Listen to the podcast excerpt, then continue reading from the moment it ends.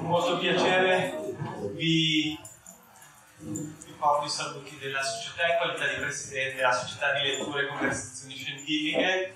Eh, è la sede dove siete studi per chi non lo sapesse che è entrato eh, pensando semplicemente fosse una sala dove si tengono conferenze, è la sede di, una, di un'antica associazione che nasce a fine 800 e continua nonostante le difficoltà eh, degli anni precedenti, Covid, post-Covid, eccetera, essere molto più che in vita. Eh, facciamo tante attività di conferenze, sia che riguardi la scienza, che la letteratura, che la storia dell'arte, e con Giorgio Valortigara chissà quante cose potremo discutere anche eh, riguardo all'arte eh, e, e, alla scienza combinata. Eh, vi, presento i, vi presento il relatore di questa sera, Giorgio Valortigara, che verrà moderato da Alberto Diasporo e, e, e porta anche i suoi saluti eh, Ilaria Crotti, che è curatrice di questa edizione eh, di Book Pride e poi lei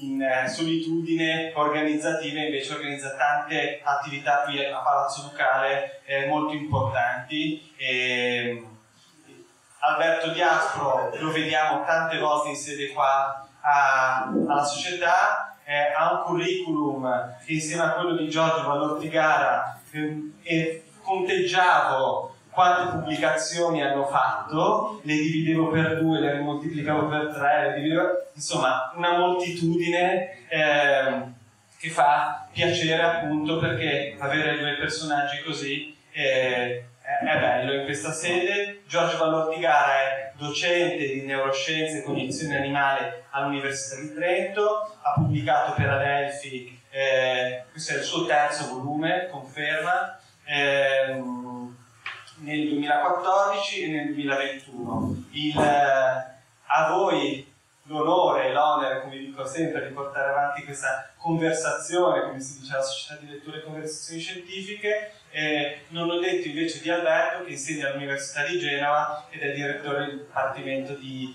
eh, Microscopia al, all'Istituto Italiano di Tecnologia. A Ilaria il microfono e l'apertura il libro ad Alberto.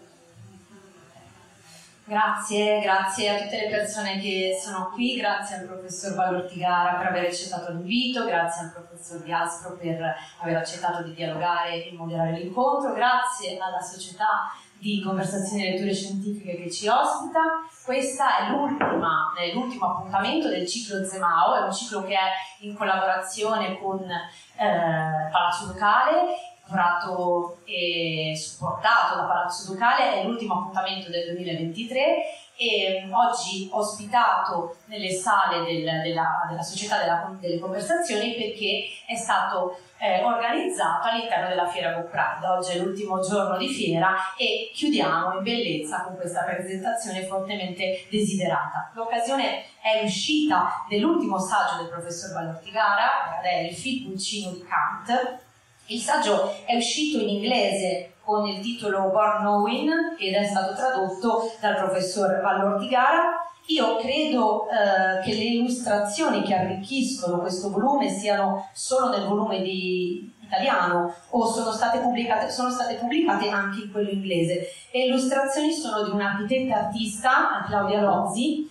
che eh, come potrete vedere comprando il libro, va ad accompagnare tutta la descrizione che il professore Valortigara fa di questi esperimenti che lui e i suoi collaboratori portano avanti da anni sui pulcini.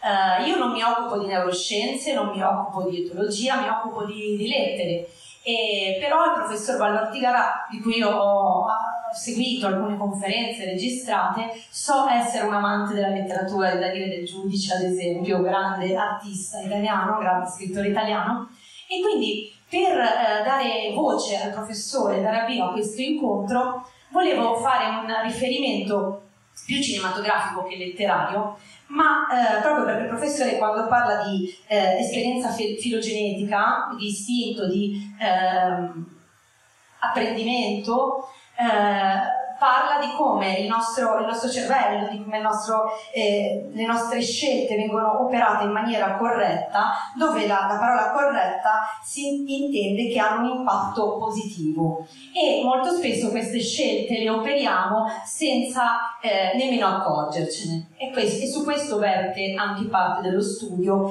eh, che eh, il professor Vallortigara porta avanti. In questo mediometraggio di Wes Anderson, che io non avrei mai osservato, letto, interpretato e percepito eh, nello stesso modo se non avessi ancora letto il saggio del professor Valortigara, c'è un uomo, un indiano, che eh, scrive un libro e questo libro eh, lui racconta di come riesce a vedere senza usare gli occhi. A questo punto un'equipe medica lo mette sotto osservazione, lo vendano in maniera molto accurata, lo studiano e quest'uomo, una volta che viene messo in piedi, cammina, apre la porta, scende le scale, evita le persone, va in piazza, sale su una bicicletta e se ne va tra lo stupore collettivo. Certamente la volontà artistica del cinematografo prende i contenuti e li sposta su altri, eh, su altri livelli e va ad indagare altre cose, ma anche gli studi di neuroscienze si occupano con una declinazione diversa di questo tema, tanto che, e qua le passo la parola, nel film i medici gridano al miracolo, ma il professor Vallortigara dice di evitare i riferimenti ai miracoli. Eh, grazie prima di tutto, grazie per l'invito a questa società di così nobile lignaggio e antico. Vedo qua adesso ho buttato l'occhio che avete avuto tra i vostri soci addirittura nella figura di uno dei padri fondatori della sociologia, di Andrea Pareto. Eh, complimenti e grazie a Bucari per l'invito e a tutti gli amici eh, ai vari voi che siete venuti così numerosi. Sì, io dico sempre che questa storia della, uh, di tutto quello che sappiamo fare senza che sia accompagnato da esperienza consapevole è probabilmente una delle eh, scoperte più sorprendenti, forse la più importante che è stata fatta negli ultimi 20-30 anni nelle neuroscienze cognitive, e, e cioè l'idea che se pensiamo alla vita mentale come una specie di iceberg, eh, la gran parte, come degli iceberg, è sommersa e solo una piccola punta, è quella che emerge, corrisponde alle esperienze coscienti, alle esperienze consapevoli.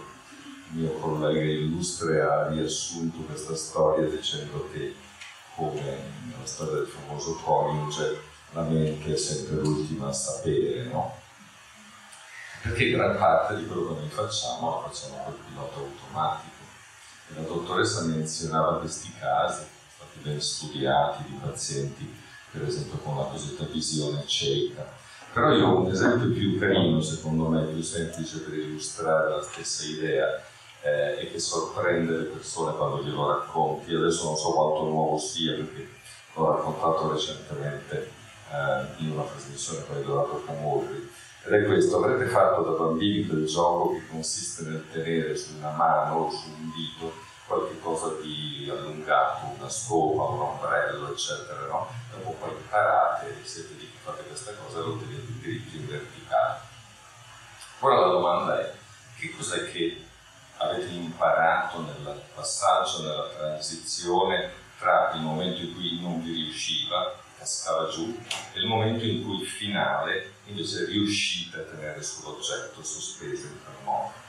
E non so se qualcuno di voi lo sa e non è immediatamente evidente, ma quello che si impara è una cosa molto specifica che rimane però eh, sotto il livello della consapevolezza finché qualcuno non te lo fa notare. E cioè il trucco è basato essenzialmente sul fatto di guardare nel posto giusto cioè i bambini ci riescono quando lo fanno al gioco, quando capiscono devono guardare lassù in cima e ignorare totalmente quello che succede sul dito sulla mano in basso. Allora a quel punto ci riuscite. Che all'inizio invece guardate lì, cercate di capire come muovere la mano, invece di ignorare quello, guardare là in cima e fare così. Se guardate gli acrobati quando fanno questo tipo di giochi, i giocolieri, mostrano appunto queste caratteristiche, guardano in alto, guardano le palle che raggiungono, guardano mai che cosa succede per loro. Quello che è notevole, secondo me, Perché quando raccontate questa storia alle persone vi dicono ah sì, è vero, non ci avevo mai pensato, non l'avevo mai notato. Quindi noi facciamo un sacco di cose di questo tipo con, con il pilota automatico. E poi naturalmente la storia della mia disciplina è piena di tutta una serie di fenomeni interessantissimi che riguardano tutto quel che è inconscio, inconsapevole, ma che influenza le nostre scelte cognitive e non solo cognitive. C'è un altro esempio che faccio sempre con intenzione ai, ai miei studenti, in specie alle studentesse perché eh, per sfatare il mito che in università non si impara niente di, di, di utile o di interessante. Eh, Elisa che un po' di anni fa è stata una mia dottoranda, probabilmente se lo ricorda, ed è questo. Eh, una volta in tutti i manuali di psicologia e di scienze cognitive due immagini fotografiche di, una, di due ragazze identiche e il gioco consiste nel dire qual è che ti sembra più simpatica, qual è che mh, se tu gli chiedessi vuoi uscire questa sera con maggiore probabilità ti dirà sì, esco con te.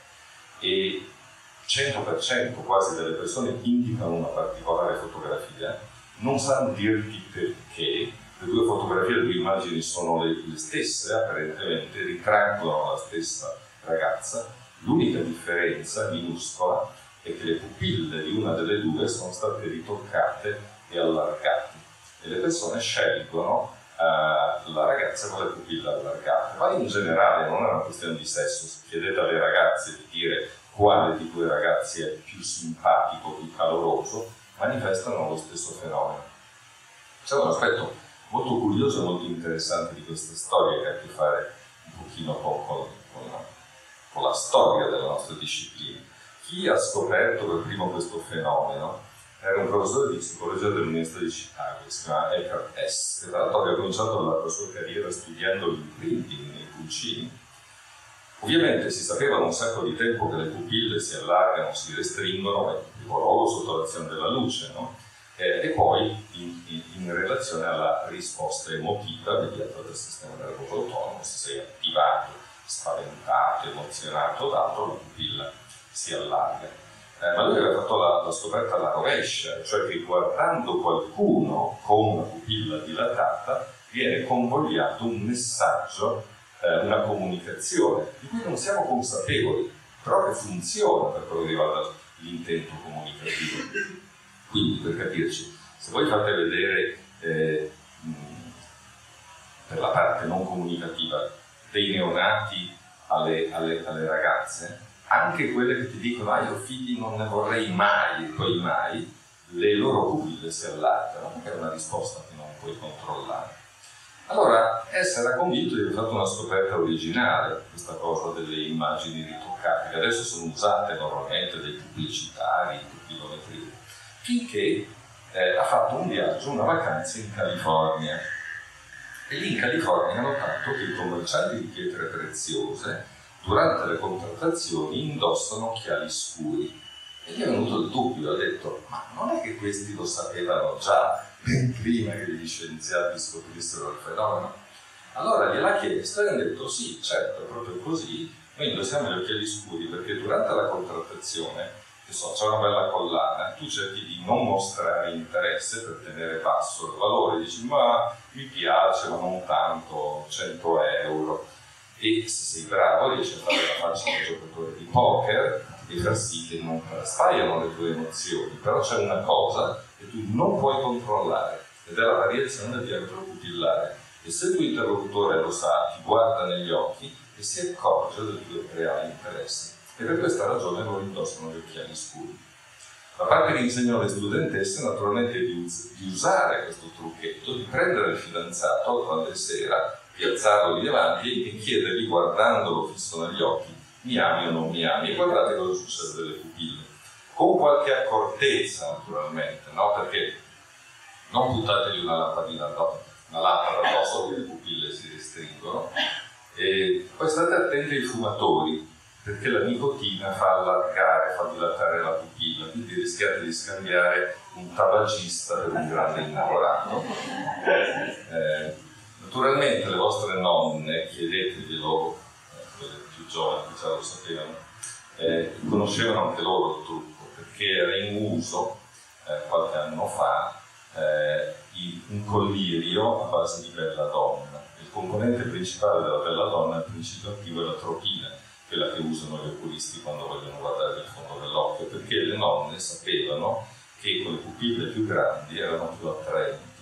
Insomma, la vecchia storia che bisogna un po' soffrire per essere belle, no? Fosse un tempo per bello.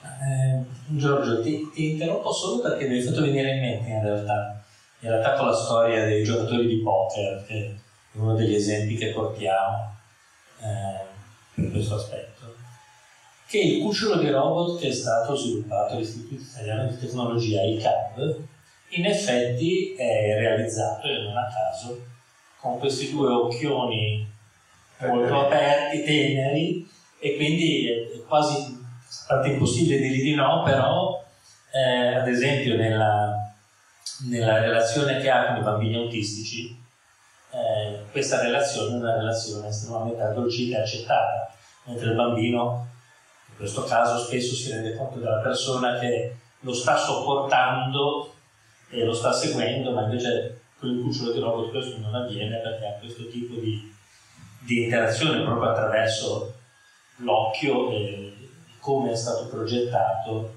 per, per interagire con l'umano. Ma quando prima hai parlato delle due foto delle modelle, delle gemelle, eh, in realtà mi era venuto in mente, perché l'ho ripreso su questo libro, sul tuo libro, su questa traduzione del pulcino di Kant, la questione eh, delle zone della memoria destinate ad una funzione piuttosto che a un'altra. Quindi riporti no, l'esempio dei due volti che se osservati con l'occhio destro piuttosto che con l'occhio sinistro ci fanno dire delle cose differenti. Devo dire, mi sono allenato, la mia risposta è stata contraria a quella che c'era nel libro, ma eh, forse perché sono mio. Sei destrimani? Eh? Sei destrimani? Sono mio per l'occhio destro, diciamo, quindi probabilmente no, scherzo, ma eh, però diciamo, questo è un aspetto in realtà molto interessante, perché quando sviluppi anche questa storia che mi piace sintetizzare dall'inizio, che mi ha incuriosito quando ho letto la prima volta, anche nella, nella versione originale, diciamo, questo testo, quando incontro un pulcino, un bambino, una scatola rossa, e questi tre elementi vengono utilizzati per spiegare il significato del termine innato, provare a spiegare quello che poi in realtà viene svelato, noi ne parliamo, ma viene svelato, viene sintetizzato nell'ultima parte, cioè l'origine delle informazioni. Quindi quelle informazioni che ti fanno prendere quella decisione, forse quei movimenti o quelle azioni ehm, che uno fa, come hai detto prima, forse in modo automatico.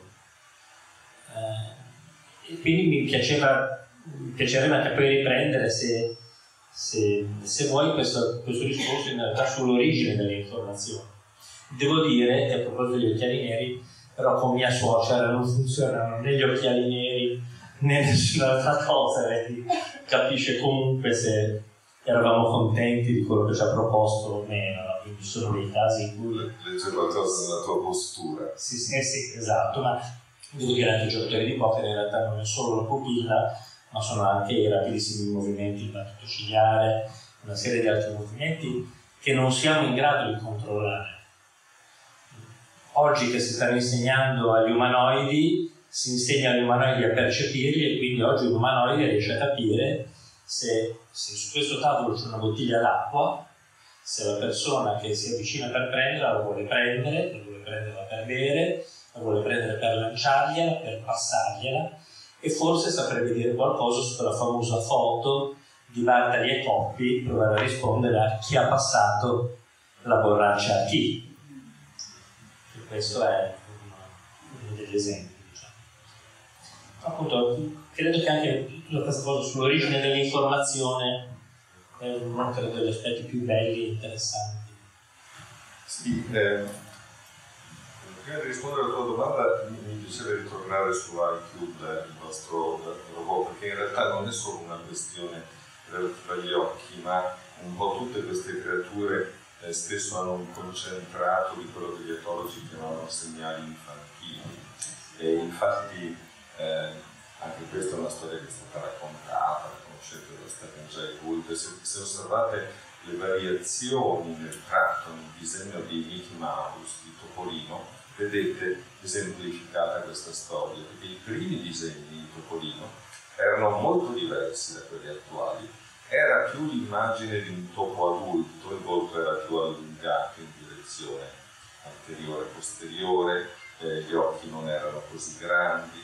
Poi le successive modificazioni del disegno eh, sono sostanzialmente la trasformazione di Topolino in un cucciolo di topo, in un piccolo topo che contiene tutte le caratteristiche che riconosciamo appunto eh, che chiamiamo segnali infantili, occhi grandi, eh, fronte alta, bombata, tutto l'aspetto un po' arrotondato.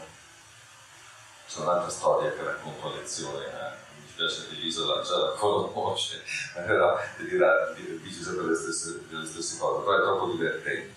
E secondo me, per esempio, questa storia dei segnali infantili potrebbe anche spiegare perché le ragazze portano i tacchi alti, o perlomeno fornire una spiegazione un po' diversa, un po' originale. Perché secondo voi le ragazze indossano i tacchi alti? Uno dice io mai, vabbè, insomma qualche volta in alcune occasioni. Allora quando chiedo a lezione ottengo prima risposte un po' generiche, tipo che sembrano le più alte, più snelle, poi via via un po' più imbarazzata e accentua qualche cosa, insomma poi alla fine c'è qualche giovanotto più, più coraggioso dice accentua il dondolamento dei fianchi. Uno dice sì vabbè ma perché il dondolamento dei fianchi dovrebbe essere in qualche misura efficace, no? C'è un problema di, di origine dell'informazione. Eh, io credo che in parte, non è l'unica ragione naturalmente, ma in, in, parte questa cosa qui ha a che fare con un segnale infantile molto particolare, cioè il fatto che i cuccioli camminano dondolando in una maniera molto incerta. E questo è un segnale che ti fa, che spinge, diciamo così, in qualche modo a soccorrerli, ad essere teneri con loro. Come potete immaginare, non convinco i miei studenti, soprattutto le studentesse che mi dicono guardi professore, quando io indosso un tacco 12, 16, non so come si dica, tutto è licito nei, nei, nei, nei ragazzi tranne che un senso, come dire, di soccorso. Io credo che si ingannino, perché per esempio se andate a vedere, noi possiamo farlo perché siamo etologi, studiosi del comportamento, non guardoni, no? andate nel parco a vedere i fidanzati, a guardare cosa fanno e vi accorgete che molto spesso, anche qui sono sicuro che qualcuno di voi dirà non io, d'accordo, molte ragazze bamboleggiano, no? È un modo tipico di interagire durante il corteggiamento con il fidanzato. Il bamboleggiare corrisponde esattamente a questo, fare una specie di super concentrato di segnali infantili. Marilyn Monroe era, devo dire, un'autentica maestra. La sua camminata e tutto il suo atteggiamento è proprio questo, quello un concentrato di cucciolo. Guardate che non sembra così bizzarro come, come fare quello che sto raccontando, perché è comune nel comportamento dei vertebrati riutilizzare le cose che sono utilizzate durante la fase infantile eh, nella fase del corteggiamento. Per esempio i gabbiani, quando sono piccoli, quando sono pulcini, beccano sul becco del genitore quando arriva al nido per provocare il rigurgito del cibo e in questo modo nutrirsi.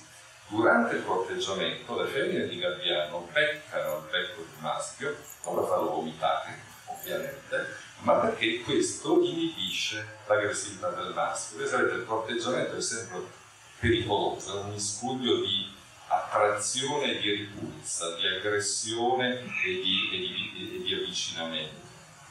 Vabbè, fine, fine della, della parentesi, andiamo all'origine dell'informazione. Qua il libro ovviamente ha a che fare con una storia vecchissima che ha attraversato la storia della, della filosofia, no? il nato l'ha preso, la natura, la cultura, eccetera. Allora, eh, il mio punto di vista, che è legato ad una figura che viene menzionata insomma, nella parte introduttiva che mi è molto cara, mio eroe scientifico, Douglas Spalding, è stato a un certo momento della sua vita, era un biologo del dell'Ottocento, allievo del filosofo Alexander Bain, all'Aberdeen in Scozia, Alexander Bain e altri si occupavano appunto del tema dell'origine delle conoscenze, lui si era appassionato, ma in un certo senso si era anche posto la domanda perché continuare a discutere, speculare, eccetera, su tutte queste faccende? Non potremmo cercare di risolverle nella maniera in cui è possibile usando i metodi delle scienze naturali, cioè facendo esperimenti.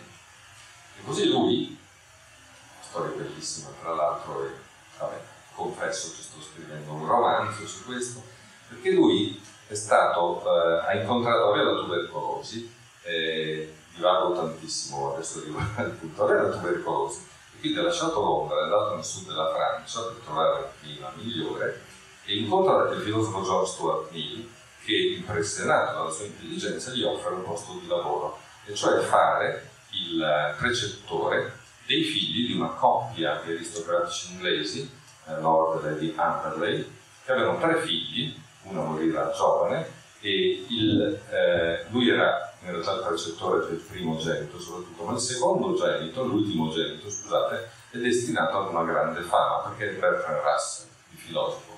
E Russell nella sua biografia lo menziona, infatti, lo menziona perché Douglas Spalding, nel periodo in cui fu precettore nella magione eh, della coppia Ravenscroft, poi ha una storia d'amore con lei, con Amberley, con con la mamma di Bertrand Russell.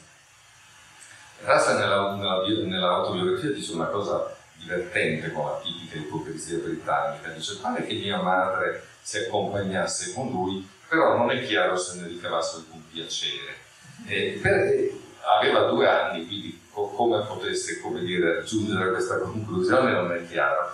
Ma la faccenda è interessante perché, eh, siccome loro due erano una coppia super aperta, lei era una suffragetta, si battevano per la, contro le donne, per, eh, lui era un napolista molto convinto, eh, e a un certo momento discussero il problema. Il problema era eh, Douglas Spalding era tubercolotico e quindi aveva scarse possibilità di trovare una moglie. Tuttavia eh, argomentarono, soprattutto Kate, che non era giusto per questo che gli fossero precluse le gioie dell'amore e quindi d'intesa con il marito lei avrebbe una storia d'amore con. Eh, in quegli anni loro, nella, nella casa di famiglia di questa coppia di aristocratici, condussero una serie di esperimenti che, che, tra i quali ci fu la scoperta dell'imprinting. L'imprinting tradizionalmente per tutti è ascritto e associato alla figura di Lorenz, ma non fu Conrad Lorenz a scoprire l'imprinting, ma fu questo oscuro biologo inglese, darwiniano, che studiava le galline, così lo definisce nella sua autobiografia per, eh, per. Eh, scopre l'imprinting e dà l'avvio a tutta una serie di esperimenti che sono un po' le cose che poi io ho cercato di fare in, ahimè, 45 anni ormai, e cioè di usare un piccolo di una specie precoce, ce ne sono tanti animali che sono precoci, per studiare questo tema generale, cioè che cosa c'è nella testa in partenza, che cosa è che è scritto nel cervello prima dell'apprendimento o qualsiasi altra forma eh, di, eh, di, stampo, compreso anche l'imprinting, abbia luogo. Magari non c'è niente, magari è una tavola rasa. In realtà quello che abbiamo trovato e mostrato negli anni è che c'è un sacco di conoscenze, un sacco di sapienza che è già lì pronta all'uso eh, nel, nel, cervello dei piccoli, sia dei pulcini che dei, che dei, che specie. Una porzione del mio laboratorio a Rovereto in ospedale e noi studiamo anche i neonati della specie umana. Ovviamente lì abbiamo delle limitazioni importanti che potete capire, nel senso che le mamme non, non ci lasciano fare tutto quel che vorremmo, invece con i pulcini possiamo. Sto scherzando, ma sono in parte. Specie precoce vuol dire che alla nascita questi animali sono maturi dal punto di vista sensoriale e motorio, cioè si comportano, fanno delle cose. I neonati della nostra specie, invece, come molti altri, sono inetti, fanno poco o niente. I neonati piangono, succhiano, dormono, guardano. Quindi queste sono le caratteristiche che tu puoi usare per studiarne la mente. I pulcini invece appena usciti dall'uovo fanno di tutto e di più, sono dei dei piccoli già maturi e quindi sono perfetti per studiare che cosa già sanno, controllando l'esperienza pregressa e poi insomma possiamo anche guardare dentro, possiamo guardare che cosa succede nel cervello, usando in parte questi strumenti meravigliosi come quelli che sviluppa eh, o come quelli che sviluppa il vento nel suo laboratorio. Sì, siamo rimasti all'inizio dell'origine dell'informazione, certo. no? Perché no? Ma, però diciamo questo mi dà, se, se lo permetti, diciamo, l'aggancio per andare diciamo, a, questa, a questa parte finale del libro, però sul quale vorrei ritornare sin dall'inizio, no? quando dici siamo di fronte a informazioni per cui è cosa buona avvicinare e seguire le cose fatte in un certo modo e che si comportano in un certo modo. Siamo di fronte a due sole possibilità. Esiste nel mondo un'armonia prestabilita e i pulcini apprendono per incidente informazioni che trovano poi magicamente una corrispondenza nei loro bisogni futuri, oppure da biologi del comportamento riconosciamo qui l'operare puramente meccanico della selezione naturale, la quale, generazione dopo generazione, ha dato forma ai cervelli con lo stampo fornito dalla struttura del mondo fisico e sociale che gli antenati di quei cervelli hanno abitato. Eh, scritto bene, eh? Ah, no, è bellissimo. Ed è l'oggetto di tutti gli studi, certo. di tutti i tasselli che avete messo e che hai messo per magari non dare una risposta definitiva, però raccogliere degli indizi per provare a capire. Ora, rispetto alla questione del pulcino così autonomo e del neonato meno autonomo, mi domando poi se abbia anche importanza il fatto che il pulcino, sul pulcino non applichi tipicamente nessuna attenzione particolare, mentre il neonato lo confini in un'attenzione particolare, cioè non gli lasci fare esattamente tutto quello che potrebbe fare, mm, mentre a Puccino sì. No? Quindi c'è anche questo, questo fa parte dei dati dell'esperimento. Certo.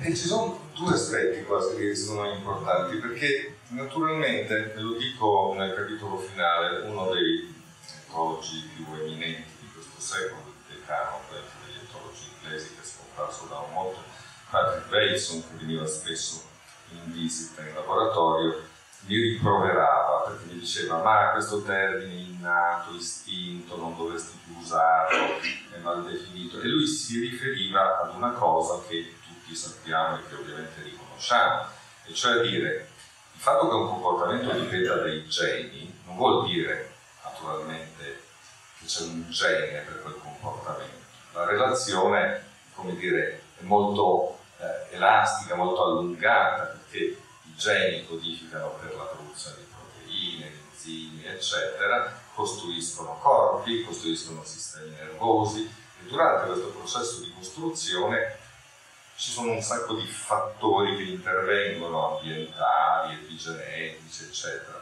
Quindi chi si occupa del cosiddetto sviluppo del comportamento è un po' ostile all'idea di dire che qualche cosa è innato, no? che è scritto nei geni. Perché questo è un po' il tema generale del libro, cioè l'idea che aveva eh, menzionato Lorenz in questa famosa frase che l'a priori kantiano è un a posteriori filogenetico, no? cioè che le categorie kantiane noi le riconosciamo come innate nel senso che sono scritte nel genoma essenzialmente, sono il prodotto della storia biologica, della storia naturale. Però il punto per me è che pur riconoscendo tutti questi fenomeni che stanno tra il gene e il comportamento, c'è un tema che è quello dell'origine dell'informazione che mi sembra cruciale. E se si va all'origine dell'informazione, davvero terzium non datur, cioè o quel particolare pezzetto di informazione è stato acquisito durante lo sviluppo ontogenetico di un animale, cioè il risultato dell'esperienza, dell'apprendimento, oppure non lo è. Allora l'unica possibilità è che sia la manifestazione di un altro tipo di memoria e di apprendimento che non è avvenuto lungo lo sviluppo individuale, ma è avvenuto lungo la storia filogenetica ed è scritta per l'appunto nei geni. C'è un, un, un modo, diciamo così, di considerare il, il problema, che è molto biologico, no? perché negli anni 50 ad un certo momento fu obiettato agli etologi, ai sostenitori di questi punti di vista, il fatto che è molto difficile, anche tecnicamente, sperimentalmente, essere sicuri che qualche cosa non venga preso, per esempio, in utero, in ovo, quindi la stessa obiezione può essere ben rivolta anche agli esperimenti che facciamo noi, cioè è vero che controlliamo tutto quel che è possibile, però di fatto non è possibile avere un organismo privo di esperienza, totalmente privo di esperienza, è un'impossibilità di principio. Ma io credo che il punto non sia questo. Noi non vogliamo dimostrare, non avrebbe senso, che un organismo conosce qualche cosa in assenza di ogni tipo di esperienza. L'argomento deve essere puntuale dal punto di vista empirico. Quando tu osservi che un animale, per esempio, è capace di riconoscere la permanenza dell'oggetto, cioè il fatto che un oggetto che è scomparso alla vista, all'udito, all'olfatto, a tutti gli organi sensoriali, per lui ancora esiste ancora c'è. Allora lì è un problema particolare, specifico e ti devi chiedere se questo è il risultato di un'esperienza, dimmi qual è l'esperienza che per te è stata importante. Esempio, per riconoscere la solidità degli oggetti, magari è importante toccarli, magari è importante beccarli.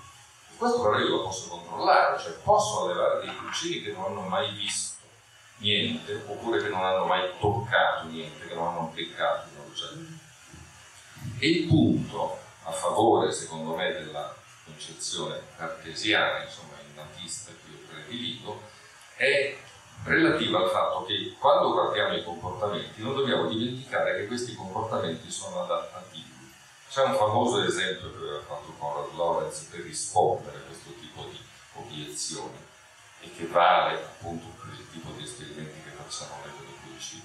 Voi eh, probabilmente ricordate una storia classica dell'etologia eh, quella dello spinarello, che è un piccolo pesciolino d'acqua dolce, che ha la pancia rossa di sotto, i maschi, durante la stagione riproduttiva e attaccano tutto quello che ha la pancia rossa di sotto. Quindi se ti fate vedere uno zimbello che non ha per niente l'aspetto di un pesce, diciamo una bella palla bianca e sotto la colorata di rosso lui l'attacca furiosamente, perché per lui quello è un maschio con specifico allora dicevano per esempio i psicologi statunitensi eh, appassionati della teoria dell'apprendimento, come fai a escludere che quella roba lì, lo spinarello in qualche modo non l'abbia imparata eh, in ovo, no? o un mammifero non abbia imparato il mutero, le cose. La, la risposta secondo me è questa, immaginiamo anche che sia così. Immaginiamo che in qualche modo misterioso ci sia davvero un apprendimento dell'attaccare rosso quando sei ancora in uovo. Il punto è come fa lo spinarello o il pulcino a sapere che quella cosa lì è buona per lui, cioè che vale la pena di attaccare le cose rosse di sotto. Cioè l'adattività del comportamento. L'adattività significa che nell'ambiente in cui ti troverai a vivere accade che le cose che hanno la pancia rossa di sotto siano i tuoi competitori con specifici maschi. Questa informazione non può essere appresa in utero in uovo, deve necessariamente essere fornita dalla memoria filogenetica della specie. Per questa ragione fondamentale io credo che non sia possibile costruire una mente che non abbia delle predisposizioni dei priors, come si dice adesso nell'ambito delle scienze cognitive e anche dell'intelligenza artificiale.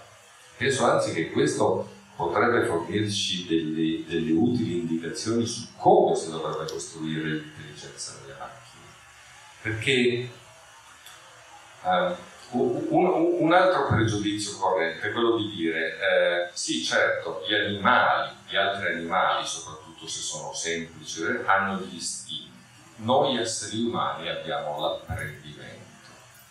Io la vedo diversamente, e cioè dico, siccome noi dipendiamo così tanto dall'apprendimento, noi probabilmente abbiamo più istinti, più predisposizioni biologiche di altre specie animali che sono meno dipendenti dall'apprendimento. Perché? Perché la funzione degli istinti è esattamente quella di rendere possibile e più veloce l'apprendimento. Considerate questo fatto. Tra le varie cose noi ci siamo occupati di tutti i dire, segnali di animatezza eh, che gli organismi appena nati riconoscono nell'ambiente e che guidano il processo di apprendimento.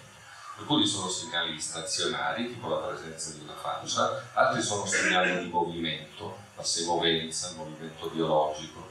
Se avete fatto caso, no, probabilmente se camminate per strada in autunno, un certo momento una folata di vento fa muovere un sacchetto di carta alla periferia del vostro campo visivo, voi girate di scatto e dite all'amico che era con voi, ah, sembra vivo. Questo riconoscimento del, dell'essere vivo no, è una funzione fondamentale, principale, diciamo così, del, del cervello. E la ragione d'essere di questi meccanismi, di questi rilevatori di vita, è che rendono più breve il tempo necessario all'apprendimento. Considerate il neonato della nostra specie o il piccolo pulcino che deve imprintarsi su qualche cosa. Ci sono un sacco di cose che lui vede nel mondo, le pietre, gli alberi, eh, le sedie, eccetera, però non deve sviluppare un attaccamento affettivo nei confronti delle pietre, per esempio. Allora, se deve imparare prova per prova, per apprendimento, qual è lo stimolo giusto e scartarlo, ci mette un sacco di tempo ed è un'attività aperta al rischio dell'errore. Quindi la selezione naturale guida, canalizza il processo di apprendimento. È come se dicesse al neonato o al cucino, guarda, tutte le cose che ci sono, presta attenzione a quelle che si muovono in maniera semovente o con brusche variazioni di velocità, oppure quelle cose che hanno una sembianza di faccia, due macchie in alto e una in basso. Non funziona sempre, ma dirige con elevata probabilità la tua attenzione verso quelle cose che più probabilmente saranno una mamma, saranno uno specifico, rendendo veloce il processo di apprendimento. Questo serve l'istinto rinnato.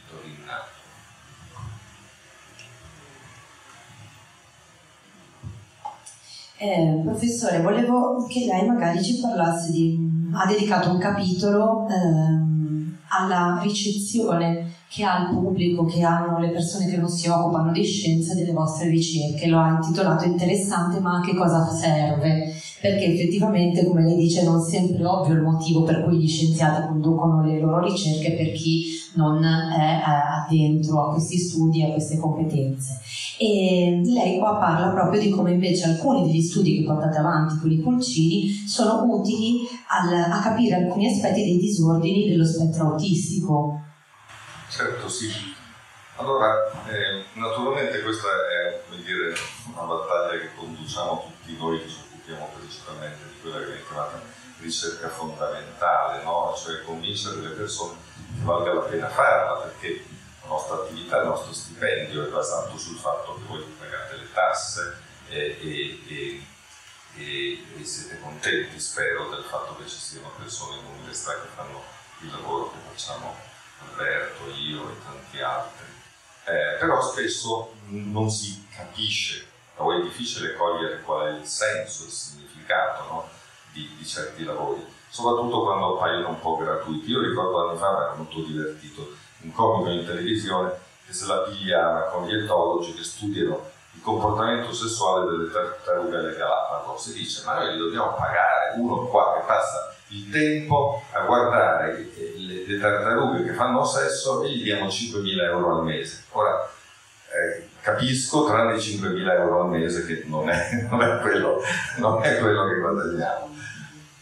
E, allora, ci sono un sacco di storie no, che mostrano come la ricerca fondamentale può avere, non necessariamente vero, è un, è un rischio, un'attività, come dire, l'unico argomento a favore di questo è la storia della scienza.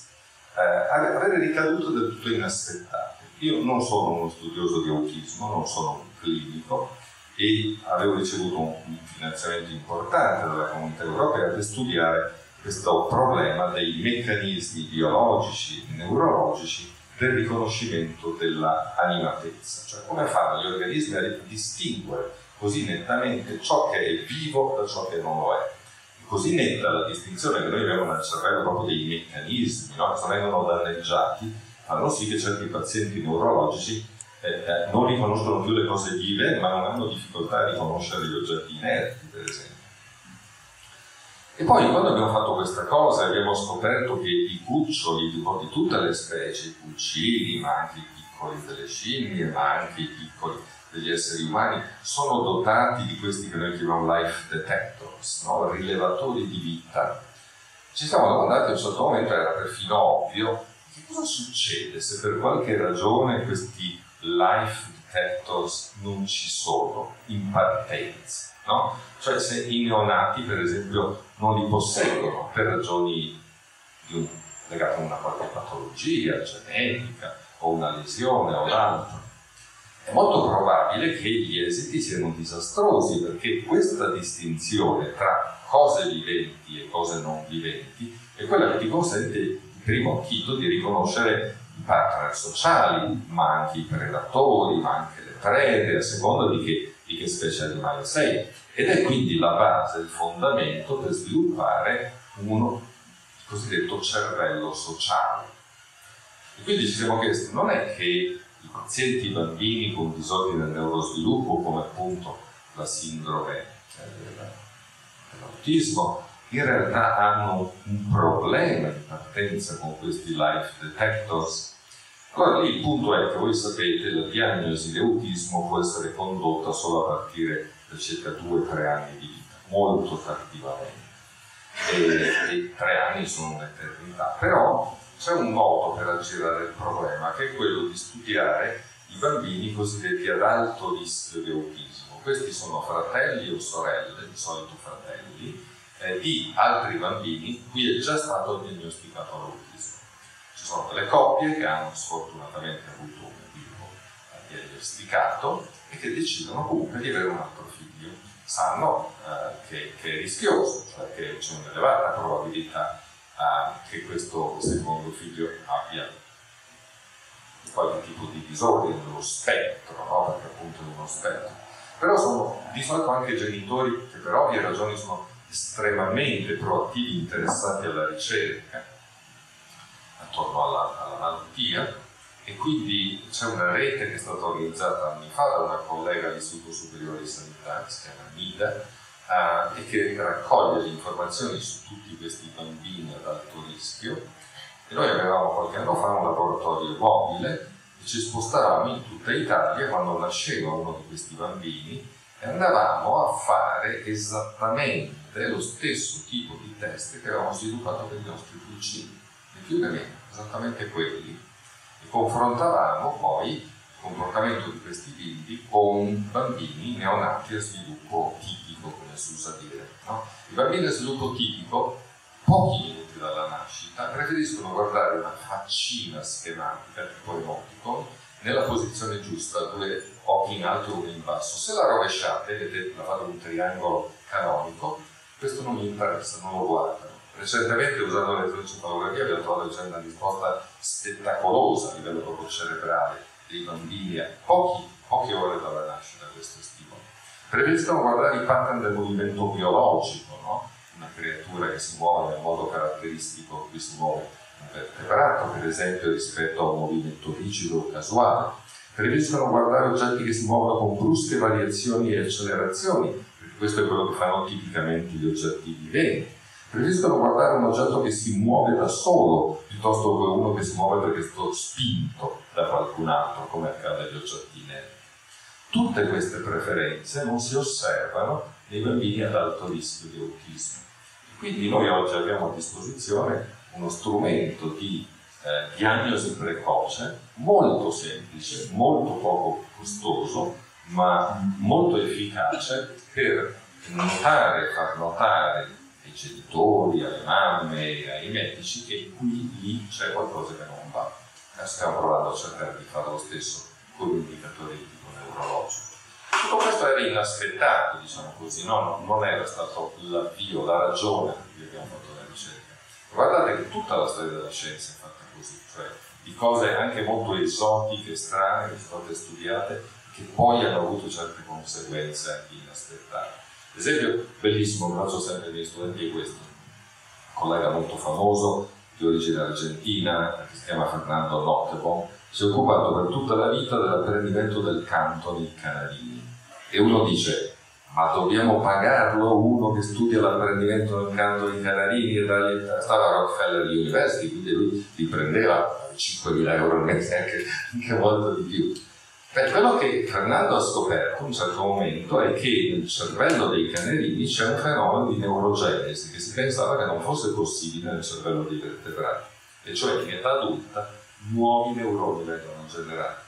Capite questa è una bomba dal punto di vista della neurobiologia che ha come dire, smontato quello che era un vecchio dogma, studiando il canto nei canarini. Questa è la ricetta di base, per questo dobbiamo continuare a farlo.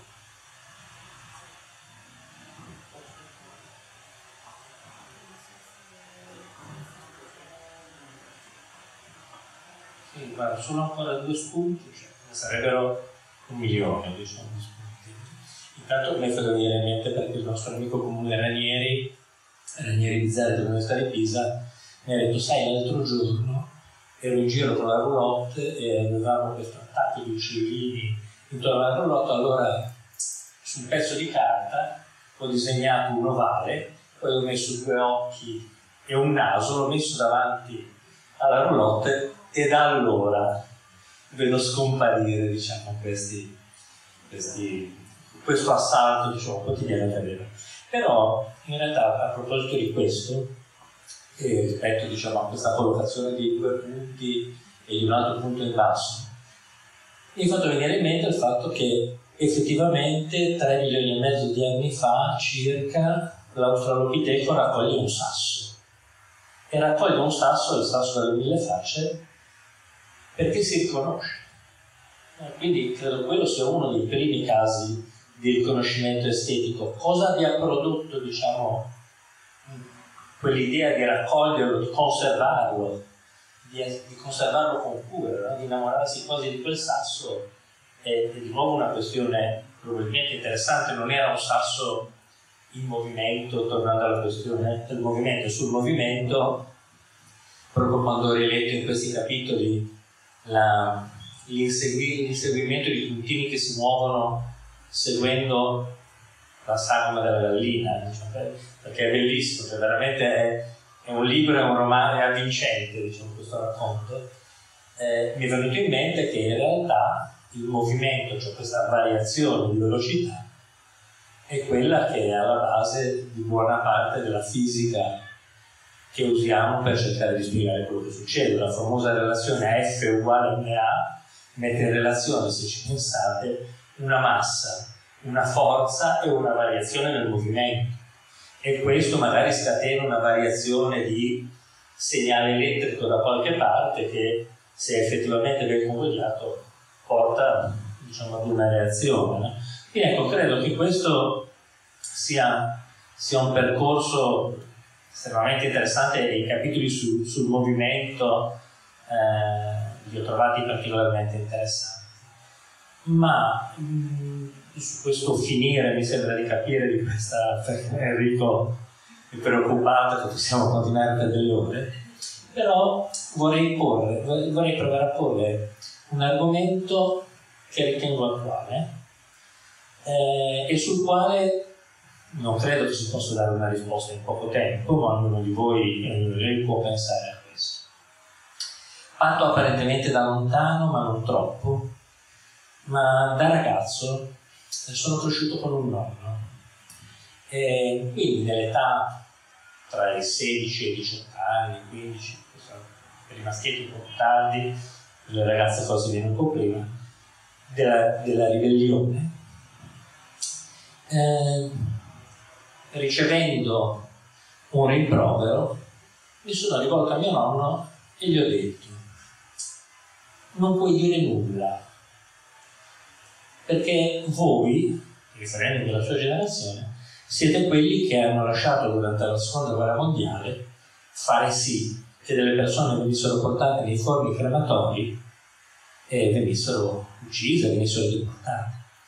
La risposta di mio nonno, abbastanza secca, disse ma noi non lo sapevamo, non era una cosa che che conoscevamo come nel momento in cui gliela dicevo, quando la televisione presentava un sacco di informazioni su questo, ma anche su altre cose.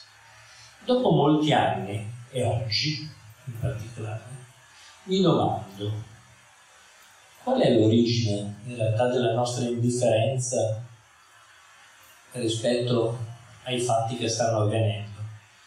Oggi siamo in guerra, abbiamo visto tutti delle immagini di bambini che venivano strappati dalle famiglie e venivano strappati anche alle famiglie degli altri anni fa. No? Eppure tutto questo eh, in fondo apparentemente ci lascia indifferenti, cioè passate quelle immagini, passato quel momento di come dire, diciamo, di, di repulsione per quello che sta avvenendo, però sembra che di questa informazione che riceviamo e che poi magari ricorderemo tra qualche anno, niente. Allora, non so, mi rendo conto che ci vorrebbe molto tempo per, per elaborare questo, però forse potrebbe essere uno spunto per provare a capire proprio i nostri tempi. Beh, in parte la risposta la conosciamo, no? Perché tu hai menzionato un aspetto, hai detto a parte quel momento, cioè quando vediamo le immagini. Punto è proprio questo, che anche il modo in cui viene fatta la guerra è cambiato nel corso del tempo ed è cambiata in un modo rispetto alla quale la nostra biologia e la possibilità di rispondere con quei meccanismi di inibizione dell'aggressività che sono poi la ritualizzazione dei segnali infantili, tu non li puoi più fornire, non li puoi più offrire. Quando tu giochi con il tuo cucciolo, ad un certo momento, se sei troppo ruvido nel gioco, noti che lui fa una cosa, si mette pancia all'aria, ti mostra la pancia, spesso fa anche un po' di pipì, e questo immediatamente ti blocca. Ora, prova a immaginare quando si facevano i combattimenti K e strada e che a un certo momento il tuo avversario ti dice ok mi arrendo, abbasso la spada e ti offro la gola. Ma oggi, ma non solo da oggi, quando tu lanci le bombe usi i droni, quel tipo di contatto diretto con l'umanità degli altri non ce l'hai, non ce l'hai come stimolazione fisica proprio. Ed è per questo che è così difficile eh, essere curanti ed è molto facile essere incuranti. Così ringrazio eh, Ilaria Crotti in ordine proprio verso l'apice di importanza, Ilaria Crotti che eh, è Alberto Diaspro, Ilaria Crotti come curatrice di, di Book Pride e di Zemao, Alberto Diaspro come grande compagno di viaggi, me come professore di, dell'Università di Genova e un grazie particolare al nostro relatore di questa sera che mi ha fatto allargare le pupille, devo dire, e quindi grazie a Giorgio Valortigara e buonasera a tutti.